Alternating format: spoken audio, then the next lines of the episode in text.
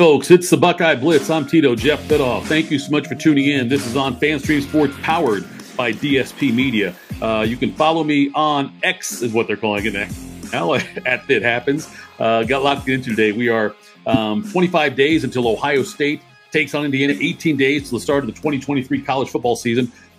And uh, first thing I get into is the college football coaches poll came out, and uh, Georgia, no surprise, number one. Uh, they garnered 61 of the 66 possible first place votes. Michigan was second in the rankings. Uh, Alabama third. They got four of the first place votes that were available. And Ohio State fourth. They got the last remaining one. That's your top four right now. Georgia, Michigan, Alabama, Ohio State, followed by LSU, Southern Cal, Penn State, Florida State, Clemson, Tennessee. That rounds out the top 10. And then going further down the list, Washington is number 11, uh, Texas 12, Notre Dame 13, uh, followed by Utah, Oregon, Texas Christian, Kansas State, Oregon State, Oklahoma, North Carolina, around the top 20. And then Wisconsin, Ole Miss, Tulane, Texas Tech, and Texas A&M make the top 25. Um, Iowa just outside that uh, number. Uh, they were the 26th team, so another Big Ten team in there. But you look at it, you got uh, the teams on Ohio, on Ohio State schedule, Big Ten teams also. I mean, you got Wisconsin in there, uh, Penn State, Michigan, Ohio State, Iowa just on the outside looking in future Big Ten schools, including Southern California and uh, and Washington, on that list as well. Oregon um, in there uh, also. So anyway, so that's the college football poll that came out. The coaches poll that was released um, on Monday. It would have been, I guess, on August seventh. And so uh, I want to talk now about the realignment within college football and what's happened. So uh, it came out last week. We knew already knew USC and UCLA were coming over to the Big Ten starting in the 2024 season. Uh, the there was a, a, long time to, for the uh, Big Ten schedule makers, uh, the Big Ten office come out with the schedule for 2024, and they actually came out with one for 24 and then 25. What, what, you could expect as far as the opponents for each team.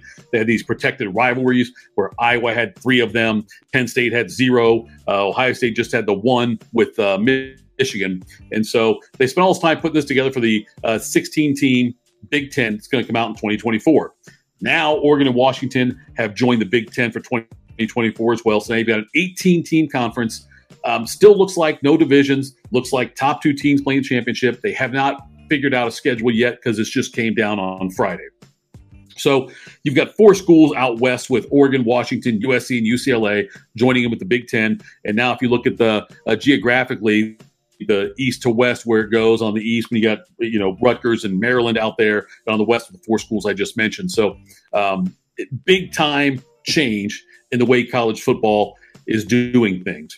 In addition to all that, on a secondary note, um, you know, Colorado is bolting the Pac t- uh, Pac-12 at the time for the uh, the Big 12, and you got uh, now Arizona, Arizona State, and Utah also joining that in 2024, leaving four teams in the Pac-12 as of right now. The Pac-4, the four-pack, whatever you want to call it, with um, Oregon State, Washington State, Stanford, and Cal. We'll see what happens all of that, but college football is obviously undergoing a big change. And this is the last year. I mean, the Pac 12 is going to dissolve. There's no other way about it. And, um, you know, there's still some schools that are scrambling. The media rights deals that are going on, that's what's making all of these things happen because the Pac 12's commissioner, the media rights deal he presented included almost all streaming on Apple and they could make $23 million a school to start off. Depending on how many subscriptions they got, it could be up closer to 50 million, which would put them in line with what like the Big 12 schools are getting.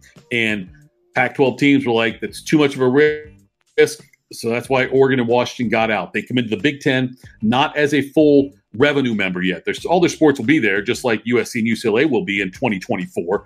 But they're coming in, they're not getting full shares of the media rights yet. And that, again, that's what's driving all of this, the money on these things.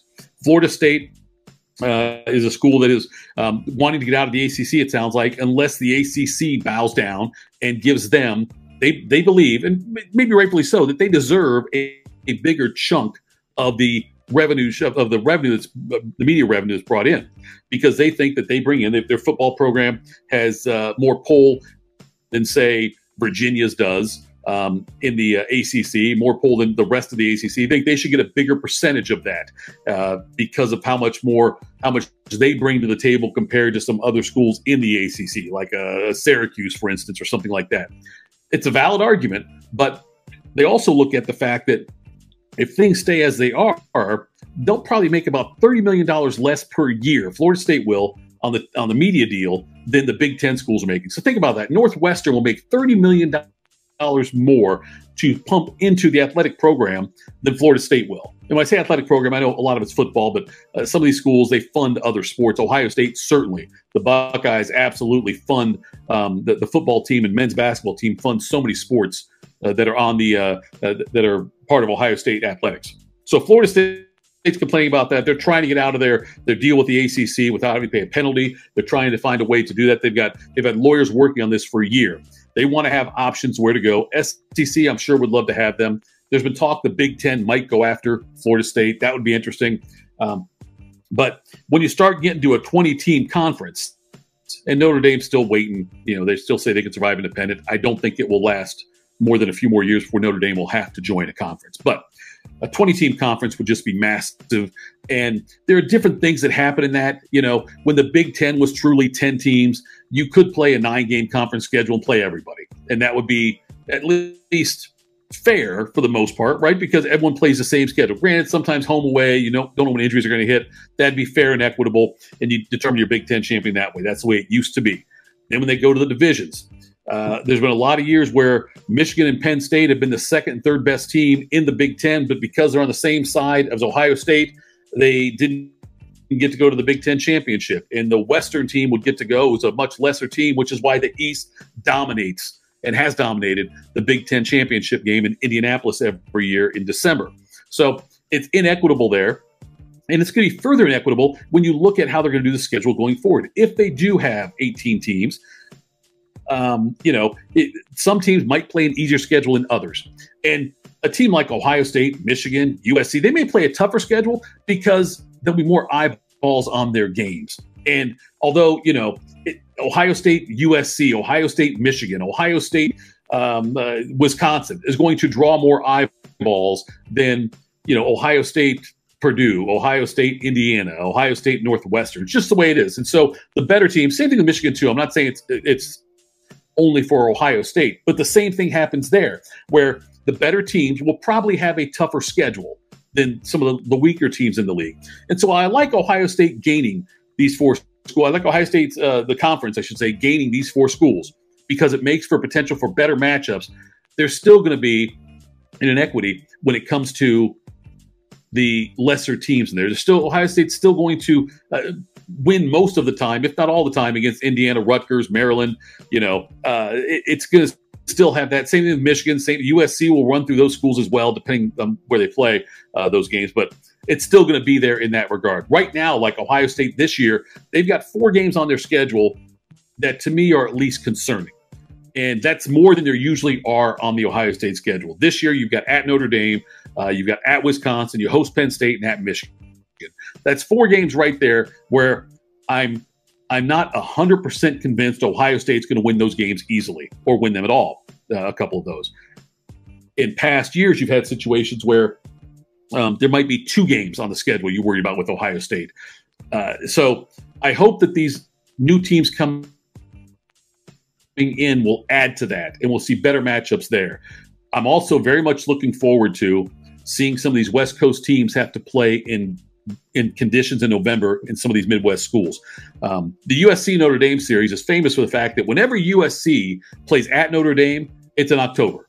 In October, because USC doesn't want to play in the cold and they don't want to have that game staged later in the season. When, when Notre Dame plays at USC in their annual game, that game, uh, when it's in California, is later in the season, like November is when they play that game. That's where it's going to be played this year. So I want to see. I can't wait to see like if USC is at Ohio State in November or at Penn State, or if UCLA is you know at Michigan in November or in Madison, you know something like that. I, I want to see how these teams from the West Coast react um, when they get into those kinds of games because typically they don't have to play too many of those. Uh, but so Big Ten sitting now at 18 teams. They may go to 20. I think that if I'm the Big Ten, the smart play is going to be to stay at 18 do not uh, make a move yet. Wait and see what happens with Florida State. Um, the, the, ACC has reportedly has some interest in Stanford and Cal. That's fine. But if I'm the Big Ten, I wait for Notre Dame, and then when Notre Dame, if they ever come in or if they're ever on the brink of doing this, then add a, 20th team at that point. But right now, there's not much need for it to push on to 20. There's not a lot of great schools out there that are that are readily available. Florida State would be fun. Carolina, North Carolina would be fun to have them in. Duke maybe, um, maybe Pittsburgh just because of the where they're at regionally. But I think they hold at 18 for now. But the college football, everything is now on the table as far as how you're going to do things with um, conferences, with rivalry games. Some rivalry games are going to go away. I mean, you know, uh, Oklahoma and Oklahoma State, Bedlam, that's already uh, talked about, you know, the fact that Mike Gundy at Oklahoma State doesn't want to play necessarily Oklahoma anymore because they bolted for the SEC uh, for 2024. You've also got, you know, you're now losing Oregon, Oregon State. You're losing Washington, Washington State. Those games are gone. Uh, and so, in all likelihood, I'm saying, so there'll be situations now where college football traditions, college football rivalries, conference rivalries, all these things are on the table as far as for change where it's going to go. And uh, as a CFP, the college football playoff now goes up to 12 teams in 2024. This year, 2023, is your last year of college football as you've known it in recent memory because this is the last year of the 14 playoff. This is the last year that, the, the Pac-12 will exist. It's the uh, the final season of Oklahoma and Texas um, in the Big 12, and they're moving over obviously to the SEC. Those are all things that are going to happen no matter what. It's, it's 2024 will be a 12 team playoff and a lot of other differences involved. So um, again, follow me on the X. I am at Fit Happens, and this again has been uh, the Buckeye Blitz on FanStream Sports, powered by DSP Media. Thanks so much for tuning in. Next one we're going to do is about recruiting. There's been some tough news for Ohio State. Uh, we'll give an update on where things are with some players and what's happened in the last couple of weeks. We'll do that next on the next Buckeye Blitz. Again, thanks so much for tuning in.